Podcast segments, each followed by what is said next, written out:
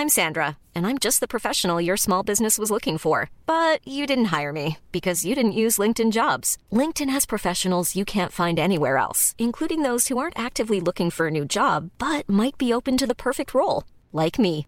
In a given month, over 70% of LinkedIn users don't visit other leading job sites. So if you're not looking on LinkedIn, you'll miss out on great candidates like Sandra. Start hiring professionals like a professional. Post your free job on linkedin.com/people today.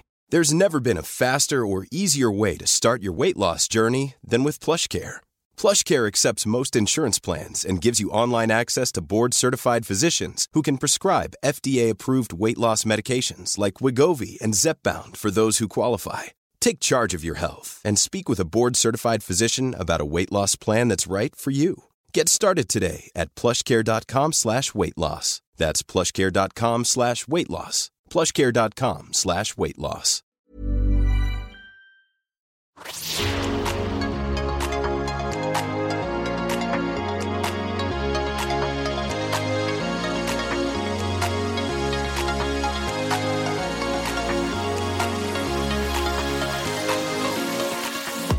Hello, and welcome to Split Opinion with Flora Gill and Amber Rudd. Flora, I think you'll find it's Amber Rudd first. And shouldn't you tell people who we are? Okay, uh, with journalist Flora Gill and failed politician Amber Rudd. or more like the Right Honourable Amber Rudd and her nobody daughter. Okay, wow, taking that to therapy. Each week we'll be discussing topics that split opinion and we'll be trying to convince each other to change their mind. That's right, because here at Split Opinion, we think changing your mind should be celebrated. Too often today, people refuse to listen to the other side and have become very dogmatic in their positions. That's something I learnt a lot about in the past few years in politics. So we'll be looking at items that have changed our mindset in the last week before picking a subject to delve into. Sometimes they'll be serious, like drug legalization and prostitution. Other times they'll be less so, like telly and thongs. But we won't be doing it alone. We'll be joined by a guest, an expert, who can help each of us win our particular case. So without further ado, let's get started.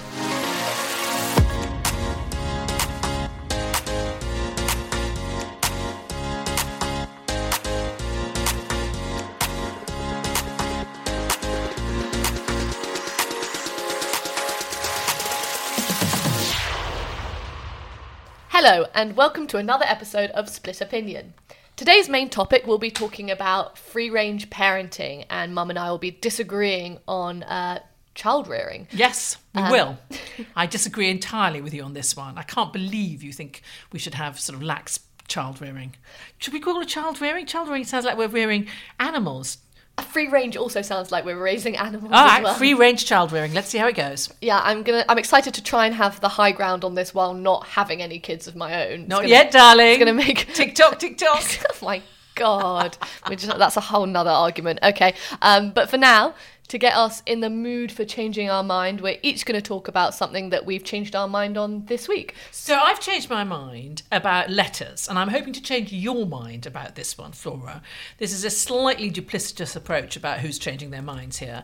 Basically, now I have a little bit more time on my hands. Uh, I like to write letters, and people love receiving them. And you can send them for anything. Obviously, for birthdays, for thank yous, for thank yous. Good children send thank you letters um, for any occasion. And I can tell you, people really like getting them. So I went and treated myself and got myself some really beautiful cards with my name and address and nice uh, envelopes, and I have a nice pen anyway, and I've been writing letters. And I think you should think about writing letters because they're just such a lovely thing to get. They're so much more personal and interesting than emails, which just poof disappear after you've written them. You always uh, brought us up to be big on writing thank you letters, particularly, and I remember getting bullied a little bit because I started just writing thank you letters to everyone over little things. I would just go over to someone's house and have afternoon tea and write them a thank you letter. But that's lovely. Everyone- That's nice. Yeah. It is, it is a good, if you go to a big birthday party, it is a good way to always get along with the parents. People do love a thank you letter. And I agree, it is sad that people don't write as many letters nowadays, although I'm much happier uh, I think I know a lot of my friends are much happier that they don't have to spend huge fortunes on wedding invites sending letters, that it is more acceptable now to send out a paperless post. Oh, that's true. But um, I, mean, I think it is something that comes down from your parents. I mean, my mother was always making us write thank you letters. Uh, if you went to a party, if you went to see somebody, you always had to write a thank you letter. And in fact, I think that her family obsessed about it as well. And there was a sort of famous family story. It was when my aunt decided to write the thank you letter for a dinner she was due to go to ahead of the dinner and then inadvertently posted it. And so she went to the party and they'd already had the thank you letter. that did make her feel a little Saying foolish. the cooking was glorious. The, the, the The food generic. was so fantastic. It must be so generic. First course was nice, and pudding was great, and my seat was comfortable. The company was sensational.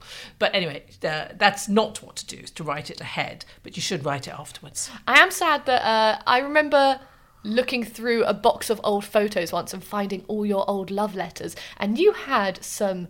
I mean, there are some stalkers out there. There are some crazy, creepy love letters. Just honestly, like pamphlets, like booklets. Like, I, I did have one former uh, ex who wrote the whole time. Oh my God, and it's too much. Never, and didn't stop, even though when he became an ex for, for quite some time, he kept on writing. But, but you kept them. I kept them, but it's quite nice to have. I mean, his did get a bit stalkerish, but the other ones are rather lovely to have. I did. You weren't supposed to get those, darling. Not yet. Not till I'm dead. I started reading them and I thought it was really funny and just quite entertaining. And then they got a little bit, A little bit saucy. yeah, a little bit I'm sorry. inappropriate. And I was like, oh my God, I do not want to read Y- y- about yeah, this. Yeah, I can see that's going to increase your therapy bill for a while. Um, exactly. I actually nearly sent sent you a letter the other day. Actually, not you. I almost sent uh, your son, my brother, a letter because I found this company that sends these fake packages. Effectively, Packages of what? I sent one to my one of my best friends because he just moved into a new home and is very excited to be uh, getting to know the neighbours. And you know, COVID has been a terrible time, but it's been a great time for people to get to know their neighbours in a way that people haven't, I think, for years. Anyway, this is a package that is bright pink, very metallic, and then on the front it says a service not to be sniffed at, pantysniffers.co.uk. And then on, on the back, it just has a tiny little bit of lace poking out the envelope as if it's just stuffed full of, of, of, of dirty knickers. And then on the inside, it's just it's just a card that says, "Now the postman thinks you're weird too." Oh my god! Pretending to be knickers to, that someone had sent off for. Yeah, exactly. Oh my It's just a really good way to have all the neighbours in your flat just see that waiting for you on your doormat and know that you're to be avoided. Total humiliation. Anyway, I quite wanted to send one to my brother to watch because he lives still lives with you, and to watch you receive it and just uh, Just say this is an interesting hobby you're developing, Alistair. exactly. I don't know if you would have brought it up with him I'm not not. sure. I'm not sure. No. Well, I'm glad you didn't send it to him. I hope your other friend found it funny. Yes, uh, they found it mildly funny. I was upset by how quickly they suspected it was me because I didn't sign it. There's no indication, and they immediately came to me and was like, "Did you do this?" Well, that's not what I mean about sending letters. I want something dignified and clever and entertaining. That next time you come round to dinner and want to send me a letter. Mm, okay. So, Flora, what uh, what have you been thinking about this week? You might change your mind on. Uh, well, I think it's a, it's a bit of an unfair one I've picked because I'm not sure it's changed my mind, but it has solidified my opposition, which I guess is the exact opposite to changing my mind. Yeah, it is really. But I've been very against. I'm very against gender reveal parties, which are a big thing in America, but they seem to be coming over here more and more. I, I haven't quite understood what they have. So it's when the parents have a baby and they don't want to tell you whether it's a boy or girl, and they have a party and say, "Yahoo, a boy or a girl." Yes, exactly. Okay, so, well, I don't really understand what the point is. well, there are lots of different ways to have. I agree. There's not very much point. There's lots of different ways to have a gender reveal. So I've seen versions where you open a box and there's either pink balloons or blue balloons. Interestingly, the colours. Pink used to be the colour for a boy in like Victorian times, and Oh. then it got switched. Oh, it's just it's just so generic and random. Anyway, anyway, um, or I've seen ones where you um, rev a car and then it comes out the back either pink or blue smoke or you um i've seen one where you f- they fed a watermelon to a crocodile alligator and in on the inside it was the correct color anyway Not they- the baby. not not the baby it came up in the news this week because they had a big smoke bomby fireworky one that basically just set off a huge fire Oh, that started that fire. yeah Wow. Really not But great. how did it start that fire? because it was like it was like a bomb basically. It started off being you know I think it was pinkish clouds of smoke and then it Oh God, like a firework. fire. Yeah, yeah, yeah. Oh my basically, gosh. it's weird that they're becoming more popular when people are becoming more aware of uh, not gendering kids and Exactly. about the whole different issues with gender or about forcing a gender on a young child. So it's just it's just male and female. It's not a third choice. I, I, I don't think they do intersex colours. No. I, I thought the whole thing about gender reveal parties was about sort of not revealing because some people want to bring up their children without them being male or female. But no, I've got the wrong end of that stick. No, yeah, no, that's not what it is. I think it's more just. I think a lot of it is because there's very few things that you can have a big announcement over with a baby. It's basically, oh, it's a baby or it's not a baby. That's you true. know. The You other thing they ask us always is how how heavy was How it? How heavy is it? Because I find it. Because I try not to. You were heavy, very heavy. I'm I'm sorry. I feel like this is. you're looking at me evilly. Um, I try when I find out a friend has a new baby to not immediately gender it in terms of what you buy or toys or how you talk about it, not to immediately tell little girls, "Oh, you're so beautiful" or things like that. But it, it does become quite difficult. But when there's when it's a newborn baby. Because there's very few things you can ask or say to a baby except is it a boy or a girl? You can't be like, you know, what's its sense of humour? I suppose so. I suppose it's trying to extend the fun bit of having the baby when actually you're just trying not to cry. You're so exhausted and covered in dirty nappies. So it's supposed to be an excuse for party and fun. But nobody wants to go to another one. No one wants to. No one wants to go to another. You've already got the baby showers and different I baby have to tell you, I was in Peter Jones today, and in the rail of remaindered things, i.e., cards nobody wanted to buy anymore, there was a whole lot of gender reveal cards. So maybe that's it. Maybe the fashion is passing for those particular types of events. So you I don't have to worry about preparing for one. Instead of a gender reveal party, I would have a sex reveal party where it just I open a box and the balloons come out and it's just like doggy position or just the sex that my baby was conceived in. That's my And everyone daughter, comes lowering the tone every blue. Lowering the tone. There she goes. Anyway, so I'm against gender reveal parties and Yeah. I don't want to see it anymore. And I think Mother Nature in this fire has cried out against the obsession and we should not let it migrate over from America or anywhere else and just stamp that out. I'm with you. No wonder they're on the remainder in Peter Jones. You sound so posh. I can't think of a posher end.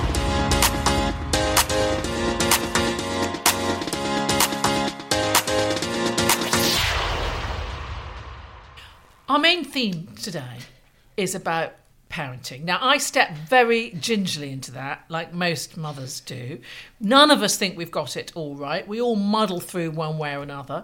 And I'm bored of the amount of times people say, Can you have it all? Can you be a successful careerist and bring up children? Who knows? But you can try and do your best. My daughter seems to have developed an extraordinary idea about parenting, even though she hasn't got any children. And I've invited her to try and air those views here, and we're going to have a discussion about it. Flora, You've invited me here. I'm not a guest on your show. What is this? I've suggested You she might have the courage. Yes. Um, on the one hand, I feel like I'm at a disadvantage talking about this topic because I haven't raised any children. No, you haven't. Having said that, I don't like you starting with this whole TikTok thing. Women are allowed not to want to or have children, and that's okay. Yes, they are. Okay, just clear that up. And but then again, only one of us has uh, been affected or witnessed the other one's parenting techniques.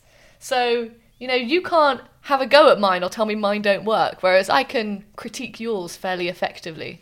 Yeah, but I can critique an egg, even though I didn't lay an egg. I'm still going to critique the chicken for laying a bad egg. So it doesn't really matter whether you've had them or not. There's an equality in it anyway. Okay, well, uh, I feel like this is going to steadily get very personal as I just start laying out everything. We'll be I do. careful. We'll be careful. No, um, What is your it's, view? It's difficult because, on the one hand, there are lots of things that I would do differently, I think, than you did. And I think a lot of people want to do things differently than their parents did. On the other hand, the results for you were pretty phenomenal. I mean, what you yeah, and your brother? fifty percent. You got half halfway there. Um, but I have been drawn to this new idea, which is uh, of free range parenting, which we're going to hear a little bit from the woman that kind of coined the term uh, in a little while. But it's kind of a rejection of the helicopter parenting that has become so popular of parents looking over their kids and uh, just watching over every moment and al- always hovering like a helicopter. And instead, free range parenting is all about letting them run wild and fall over and make their own mistakes. And uh, I think it's something that I am, am interested in, in, but maybe particularly because it seems like less work. Yeah, no, I agree with you on that. I'll be interested what she has to say. Uh, the whole helicopter parenting was the whole tiger mom thing, wasn't it? When it's a type of parenting where you are always taking them to events after events and being very strict about them not being able to stay over and that sort of thing. Um, I mean, your parenting was probably closer to that than to free range parenting. And to be honest, Flora, when you were a child, you quite wanted all those boundaries. I mean, you were strict with me, let alone with your brother. You know, you got a bit irritated if you didn't think there was enough boundaries about pocket money or rules about television. You would just invent them. So I think your instinct is, in fact, for more control, not. Um, But that's because less. you were unfair in the way that you doled out your punishment and your rules. You just you you would you basically allowed my brother to con you all the time, and I How was old witness you? to it. How old are it was very unfair. I'm in my twenties. Yeah, just. For example, you were very strict on making us go to all sorts of clubs and activities, and uh, you know, I remember I had to go to dance after school and then singing after school, even though I have absolutely no talent for. You wanted to do that. You thought you were. You thought you were a soprano, sort of brilliant singer, and so you insisted on that, and just everybody had to cover their ears when it took place. I also do worry that um, one of my few flaws now is that I am a massive scaredy cat when it comes to stranger danger and talking to people on the phone, and I hate getting told off. I hate people being mean to me, which is a problem being related to you. Yes. Um, but I, I wonder if part of that is because I was so watched over and never, you know, I think let I- free. I, think in your head you were watched over. I don't think you were that much watched over, and I think that you uh, wanted to invent rules around yourself. And one of them was, for instance, at Lent every year as a family we usually give something up, something pretty trivial, probably some sweets or something like that. And one year you surprised me by saying you were going to give up television. Television, and you gave up television for the whole forty days. It was quite an endeavour, and you stuck to it. I actually can't believe I did that. I can't believe I didn't watch telly as a kid for 40 days. I remember we only had one, we had like one children's room for me and my brother, so I would sit with my back to the television doing my homework, just not allowed to turn around. Because of my own rules, I wasn't allowed to turn around uh, while Ali watched TV programs. I, I, I couldn't go 48 hours now without So. I think that indicates that your childhood was less strict than you remember, but you put the strictness on it. I do think you want some strictness. Obviously, the boundaries is always the word that's used. And I do worry about the idea of free range parenting because I don't think kids are comfortable in it. But I think that your instinct is more authoritarian than you think. So uh, our guest who's coming up, Leonora Skenazy, she um, got accused of being America's worst mum when she let her nine-year-old ride the subway on his own uh, back home. Would you have let me, or would you let a child ride uh, the tube in London when they were nine? No, I wouldn't.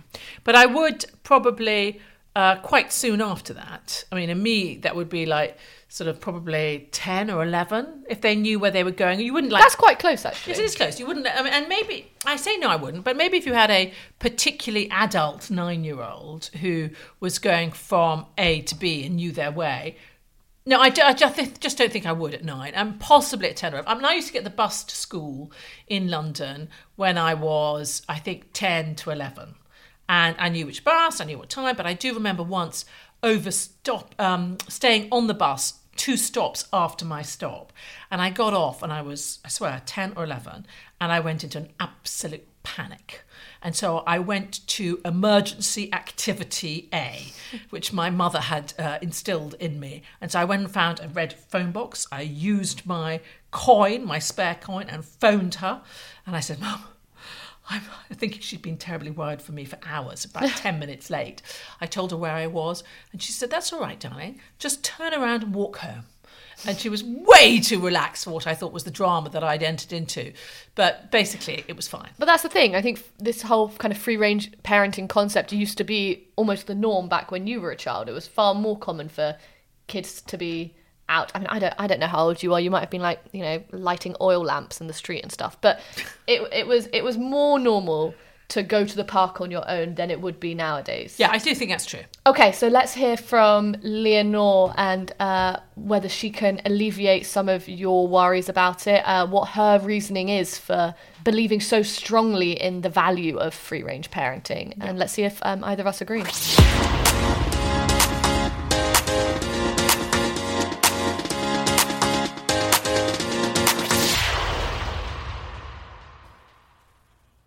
House. There Hi. Hi. Hi, Leonora. Thank you so much for joining us. Thank you. This is fun. I, you know, if, if only for the accents, it's fun. So now we're joined by Lenore Skenazy, who's the president of Let Grow, which is a non-profit uh, promoting childhood independence, and she was also the founder of the Free Range Kids movement. Uh, Lenore, and she's also a writer, blogger, lots of other things. You name it. Lenore, can you explain to us what uh, exactly the Free Range Kids movement is? Well, the free range kids movement began after I let my nine year old ride the subway, which I know you guys call the tube. I himself, I wrote a column about it in the good old days when newspapers were flourishing. Long may the times live. And um, a few days later, I was on all the chat shows in America defending my decision to let my kid do something alone. And so I started a blog that weekend called Free Range Kids to explain that I love safety, you know, helmets, car seats, seat belts, mouth guards, you name it. But I just thought that kids deserved some independence, that they didn't need a security detail every time they left the house. And so for about 10 years, I went around the country and sometimes the world um, talking about how we got so scared for our kids that things that seemed normal, that any normal, very caring, even cautious mom would let their kids do a generation or two ago had become almost unthinkable in the modern era. You know, walk to school, ride your bike around town, talk to a stranger. Um, and then about three years ago, uh, Jonathan Haidt, who wrote a book, The Coddling of the American Mind, and some other super intellectuals came to me and they said, we're so worried about um, the, the uh, sort of fragility of young people. They seem to be having um, a lot of anxiety, depression, easily hurt. And we don't think it's happening when they turn 18 or 19. It must be starting sooner. They were looking around who is sort of fighting the conditions that create that kind of anxiety, that tell kids that they're in constant danger and overprotect them and sort of don't let them fly from the nest. And they found me. And so together we created the nonprofit that you mentioned called Let Grow, not Let It Grow, which is such a horrible name. I can't believe that people sometimes think that's what it is. It's not. Um, it's Let Grow, and we are dedicated to making it normal to give kids some kind of old fashioned independence because we think without it, kids are, are missing a fundamental part of their childhood, which is to be trusted to do some things on their own. So it's very it's very emblematic this business of a nine year old going on the tube or on the subway. Um, what is it about the subway that is so significant? And you know, when Flora told me that uh, that you know this was the issue that had kick-started it all, I had to reflect: Did I allow my children go public transport? Probably not age nine, but certainly eleven or so. So, what, but but I also acknowledge that some children are different. What what was it that gave you confidence that a nine-year-old? Because I think most people would go, "Oh, that is a bit young." Yeah, I think it was the single digit that did it. Um, ironically, we have, at the time of our, our nine year old being nine, our older son was 11, and he had never asked us if he could take the subway by himself. And so we never said, It's time for you to do it, son. You know, here it is. Clock is ticking. You know, maturity now or never. Um, my, the older son calls himself the control group. but um, what he, the reason that we felt that it was fine was because this younger son, let's give him a name, Izzy, had been asking us if he could do it. And the reason we felt that he was ready is because that's how we get around the city. We live in New York City. We didn't have a car at the time. And so we were always on the subway. And you know, some kids love public transportation. They get to know the bus driver and they know the routes of the subways and and he is a kid who really liked that. And so we had to determine for ourselves, my husband and I, if it made sense. And I'm a reporter by trade, so I can look you know, first of all, I'm always around all the different parts of the city, so I I know the city really well, and I do think of it as a safe city. And in fact, of the 25 cities, the biggest cities in America, it's the safest.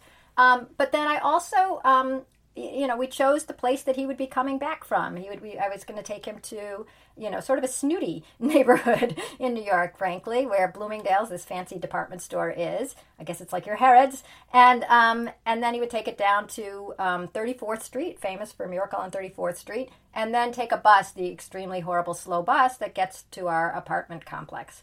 So it was done knowing our son, knowing the train line, knowing the day. I was going to take him on a Sunday, so it wouldn't be jam packed like on a um, on, at a rush hour, and knowing that he felt ready to do it. And I think there's something significant when parents listen to their kids and don't automatically say, "Yeah, you're ready to go into the to the forest and make a bonfire, and you're three. You know, I mean, you're allowed to to think about whether their request makes sense. But if a kid is saying, "I feel ready to do something independent and grown up," I'm not sure that we should dismiss that automatically as like, no, no, no, no, no, I'm not ready, so forget it. And uh, it was that that all started like ten years ago or something. So now oh, he's 22. My God, oh. the subway rider's 22. There and you frankly, go. He's he's learning how to be a commercial truck driver. So I was right. He really does like transportation, right? Anything with wheels.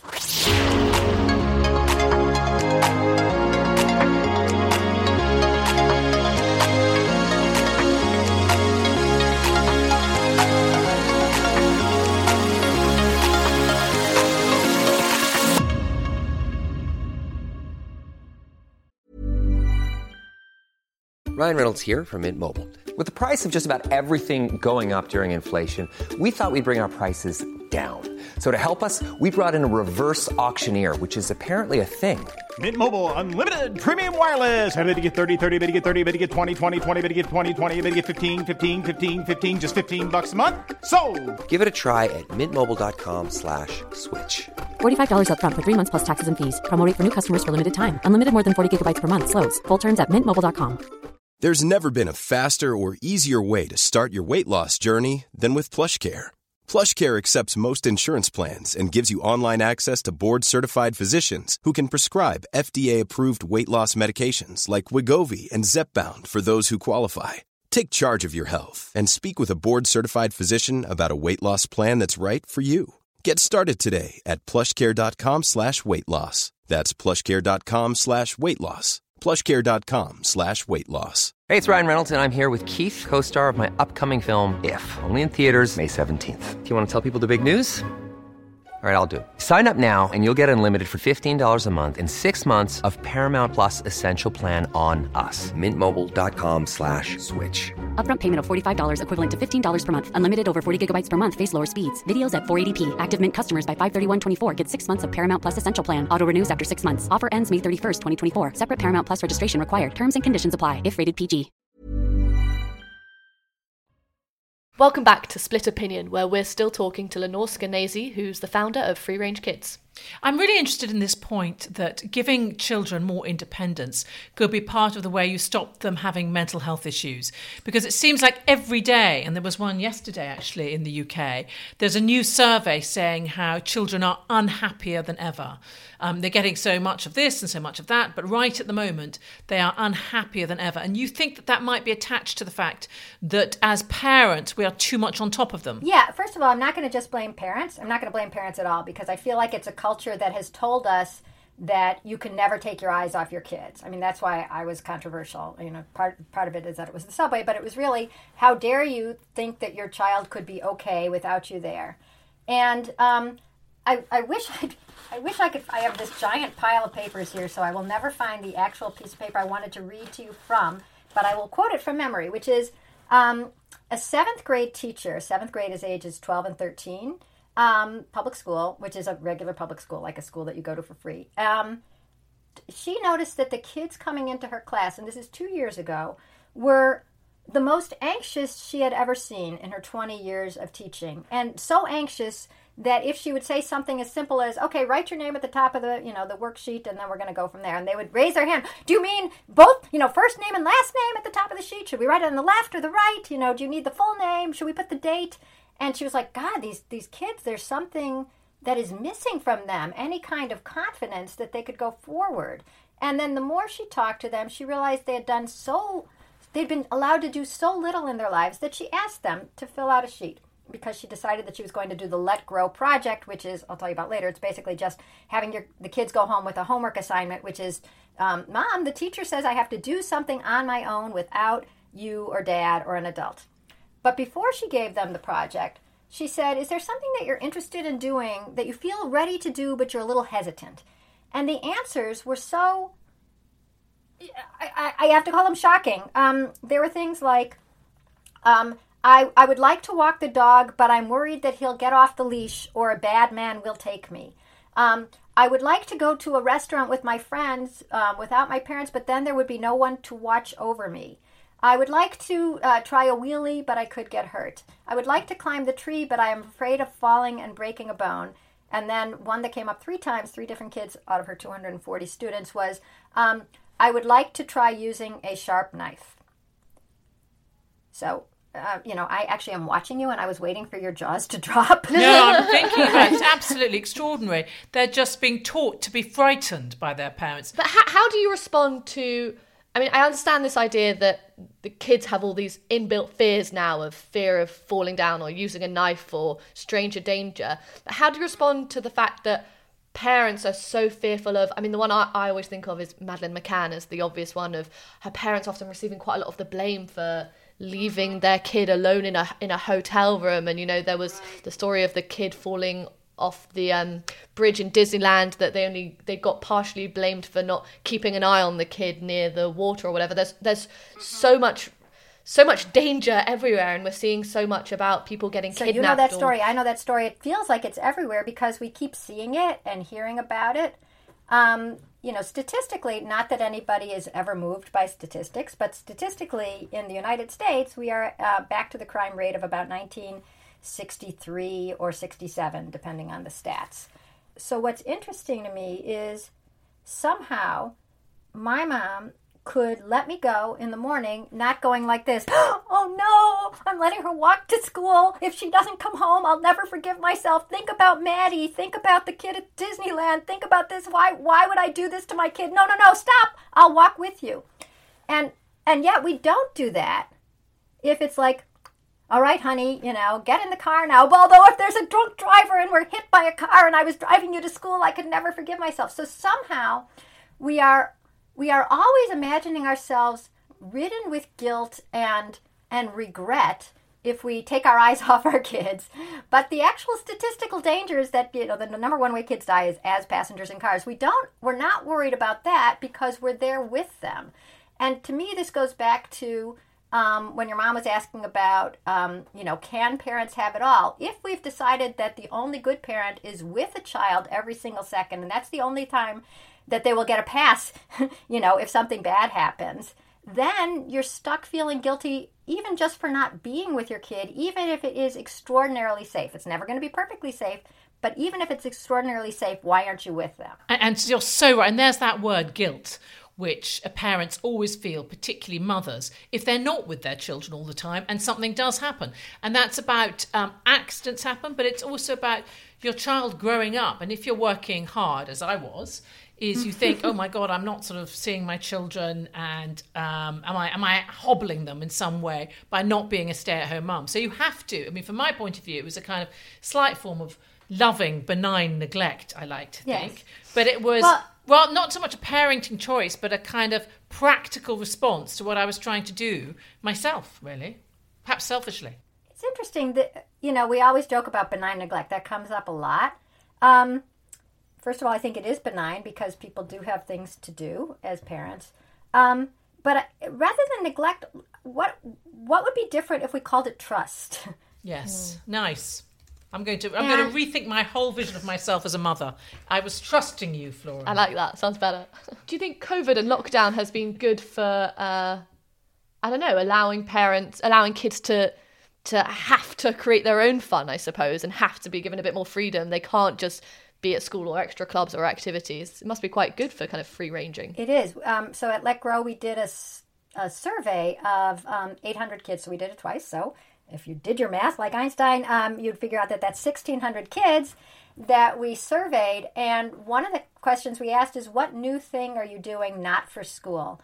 And um, I mean, they're doing weird stuff because they're becoming quirky. I mean, yes, there's the there's the origami and the card tricks and you know stuff like that. But there's I am researching 1940s gangsters. Uh, I am fascinated by you know frog tongues, frogs tongues. I mean, like weird stuff because exactly what you just said. They had all this free time, and it was at first they were bored. I mean, when we asked the questions, we said, you know, there's 10 adjectives, good and bad, and the top one was bored, and the second one was happy. And I do think they, I don't think that's a coincidence. I think they're so bored that they start researching gangsters from the 1940s, and then pretty soon they're off to the races, or they're looking at bugs, or they're learning baseball. And so, yes, um, COVID is a bad, bad, bad, bad thing with this one silver lining. I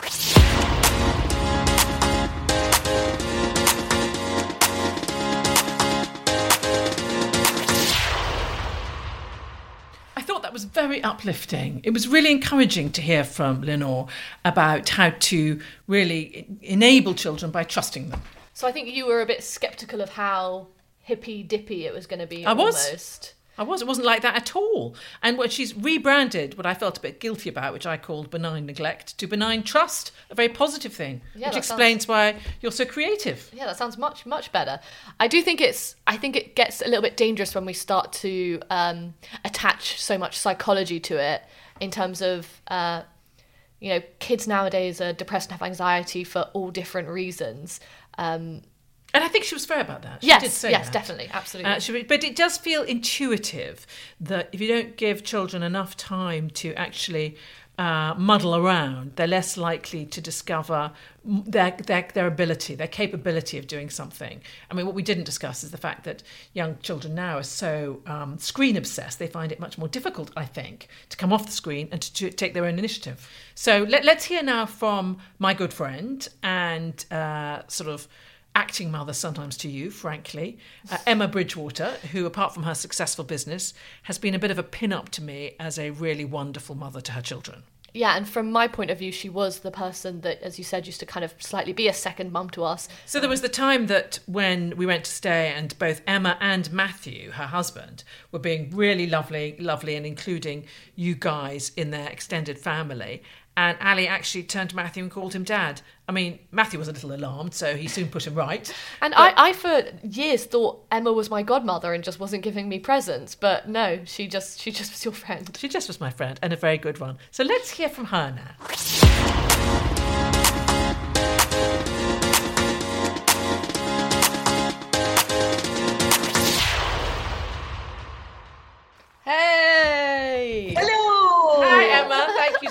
Much for joining us for our penultimate episode of Split Opinion, where I try and correct Flora on some of her misconceptions about life.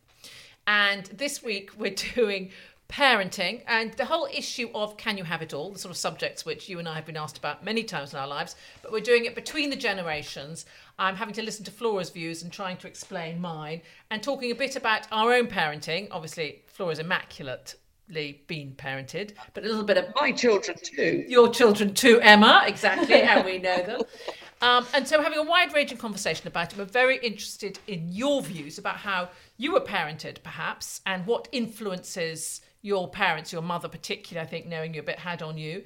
But I just wanted to bring you up to date with one conversation we've just had. Perhaps you could do that, Flora, with another guest. Yeah, so we were talking to our previous guest, Lenore Skenazy, who is a uh, the founder of Free Range Kids Movement, which is basically a rejection of helicopter parenting, of always watching over your kids and making sure that they're in every activity and reading every workbook and doing everything.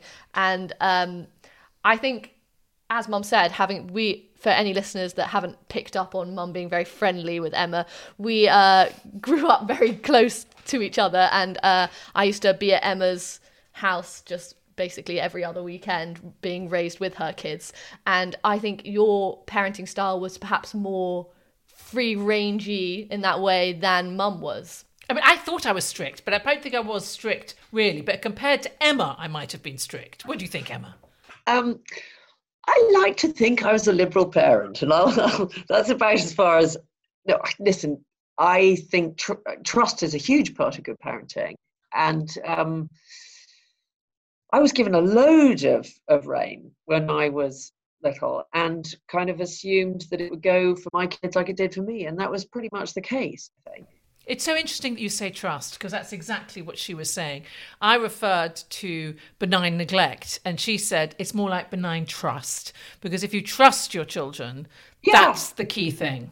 Well, my mum's thing, uh, which I absolutely totally inhaled, is you you're kind of from playing to the, your highest expectations and your highest hopes and the best of your kids' abilities, rather than treating it like like delin- this is how I say it, rather than treating them like delinquents who need to be under control. You know, yes. I, I, feel. I imagine them succeeding and doing marvelous things, and lo and behold, they do. They do. and Emma, you had four children. You have four children, which is quite a lot, really. And you managed to build a pretty substantial business. Little bit of pressure there? A little bit of pressure.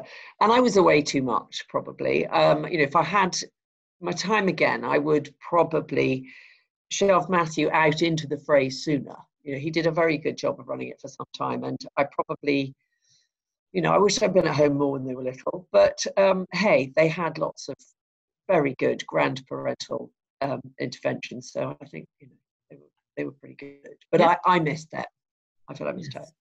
And just for people that don't know you, which they might have guessed as your Emma Bridgewater, but it was your Emma Bridgewater Pottery Company. Emma Bridgewater, just Emma Bridgewater. Um, just when that thing, all that, all those mugs that I was busy um, sort of seeing to the factory of. I'm now sporting and showing Emma my lovely Hastings Emma Bridgewater mug. It's one of my favourites. Done with you in mind, Amber. Thank you. Um, Be very did, clear.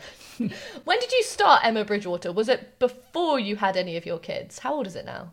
Full disclosure, I have lied about my age whenever I possibly can, or thought I could get away with it. So there are people around there who've done the maths and worked out that I started it when I was still at school, before I did my own levels even. Oh my but God. in fact, I was, I think I was 23 when I first went to Stoke. And it got going very quickly when I saw the kind of the factories and this ama- sort of amazing energy in a manufacturing city that I could um, have such a good time in. So it happened quite quick, quite early on. And to what degree did the sort of family your mother built around you impact on the type of business you built? Well, I think the business was built at, sort of in conscious and unconscious homage to the way I felt about her and the way she made all of us feel about home life that it was the place to be and that it was lovely and it was relaxed and there was nothing but kind of pleasure in having your children bring more people home uh, whenever they you know came in. She could not have been more welcoming. And i think the brand's all about that but it did mean that i mean i'm if i count my whole um, you know sort of family which i absolutely do i was one i grew up as one of eight siblings and i you know they were they were as much a part of my life kind of looking at the whole thing as my own kids, and um, so we we are a huge unruly gang, and I think the brand has got quite a lot of that feeling of a big, inclusive, welcoming tribe. And I, I really love that the customers sort of pick up on that.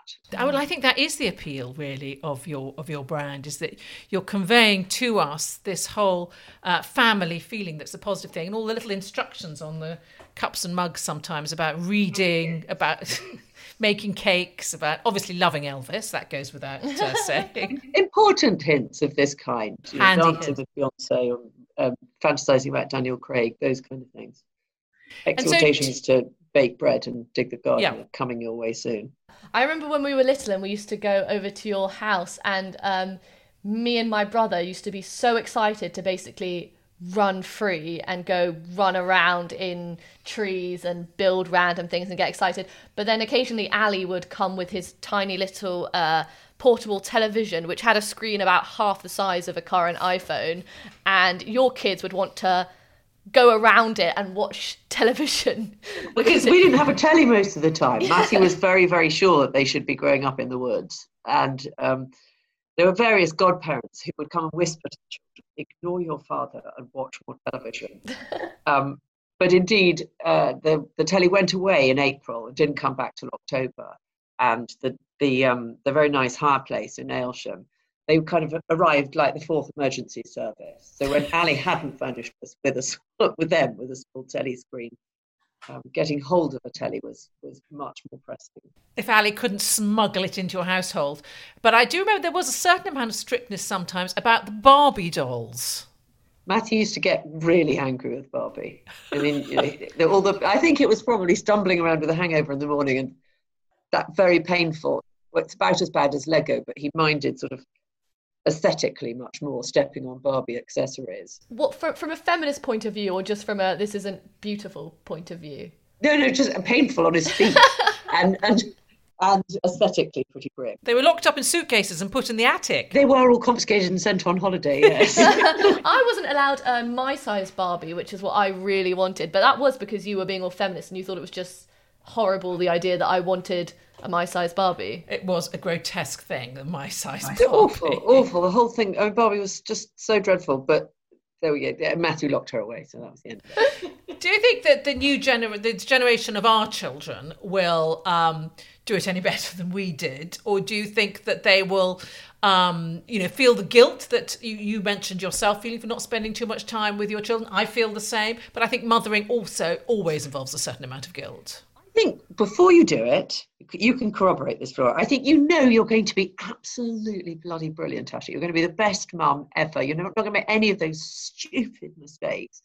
And when you're in it, it's unfathomably difficult. Nobody gives you actually a rule book. Your own children throw the hard stuff at you. I mean, they're sort of designed to challenge you with your own kind of strength somehow. I mean, it's it's um, it's all quite surprising and shocking kind of as it starts. Um, one of my goddaughters was being very funny about this, and she said, "No, no, we're going to be lost in self-care. We're definitely going to find it extremely difficult to find time to be with our children. Probably not because building businesses, but because we've got to see our therapists." I do hate, and we've used it a couple times now, but this expression of the have it all, which is now always thrown at women of you must be able to have the perfect relationship and the perfect family and the perfect business. It's just such, it's gone from being, it's gone from being such a great call to you can do it all to being like this claim that you have to be able to have it all. And that just seems, it's just impossible. Of course, it's impossible. It will I don't know about you, Amber, but I, I, I, suspect we were on exactly the same page through school and university. Of course, I can do it all. There is no, I mean, there's no difference between me and um, anyone else in terms of determination and ability. And then there's that moment when you come home with a small baby in your hands, and you think, how does this work? exactly. Oh my god! It, you know, I mean, I remember thinking they shouldn't let me out of hospital because I don't know how to look after this baby. I really, really don't know how to look after this baby, and and then thinking, but where am I going to put it when I'm working? You know, just just completely extraordinary, and and it does all hinge on whether you're going to share it as a couple. Uh, I mean, we I think we did to some extent. Matthew, certainly by the time um, the, the three and four came along, or Michael, he had to be pretty hands on. I don't think he was for choice at the beginning, um, but it still seems okay, one of the things that worked for us was only one career. You know, the fact that it was the company that we were both kind of building that up. There was a time when we were doing slightly separate things, and we both got a strong sense that that, you know, a family and two careers, don't be stupid. That yeah. really, really is too much, too much.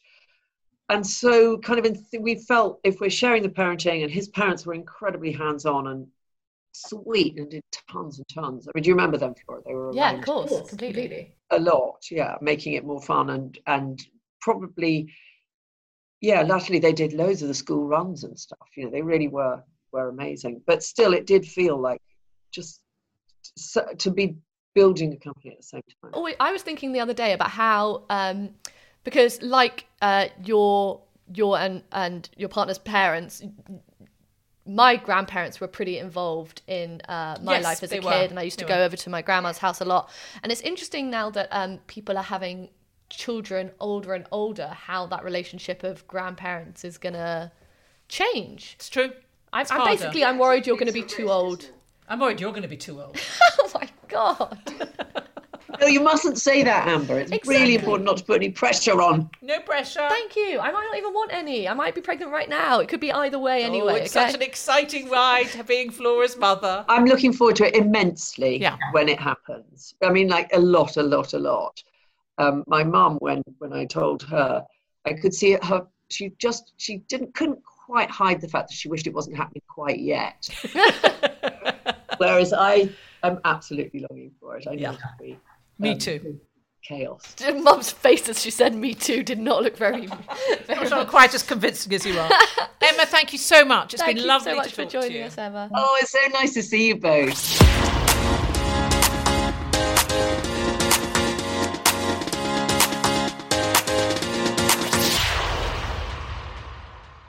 Well, Flora, it's a little late for me to learn anything about parenting, the choices involved, the responsibilities, the guilt, the risks. Oh my God, have we completely put you off? No, and I think I was perhaps a little unfair on you at the beginning of the show. A hint of humility? Because uh, what I've realised is that um, you were free range in some ways in the way that you raised me, and you did watch over me in others, and that there is perhaps no perfect version of parenting. And as I said, I came out pretty well. So There certainly is no perfect version, but I think you came out pretty well too. uh, that and your brother as well. And listen, you made it both alive through the journey, and who knows what's in the future. I mean, I'm not in any desperate rush to do it any time. I'm definitely not going to let my partner listen to this because it's going to be freaking him out. So Yeah, I, I think you, he, you might make this the one he misses, although I'm not utterly convinced he's listened to everyone. Let's find out. Not sure he's listened to any of them.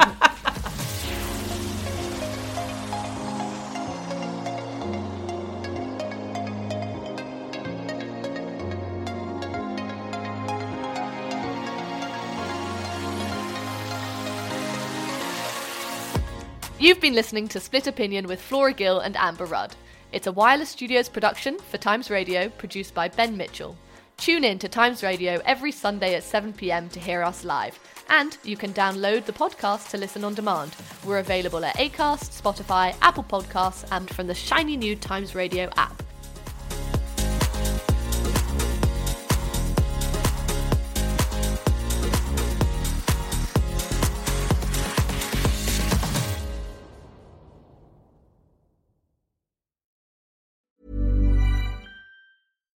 When you make decisions for your company, you look for the no brainers. And if you have a lot of mailing to do, stamps.com is the ultimate no brainer. It streamlines your processes to make your business more efficient, which makes you less busy. Mail checks, invoices, legal documents, and everything you need to keep your business running with stamps.com.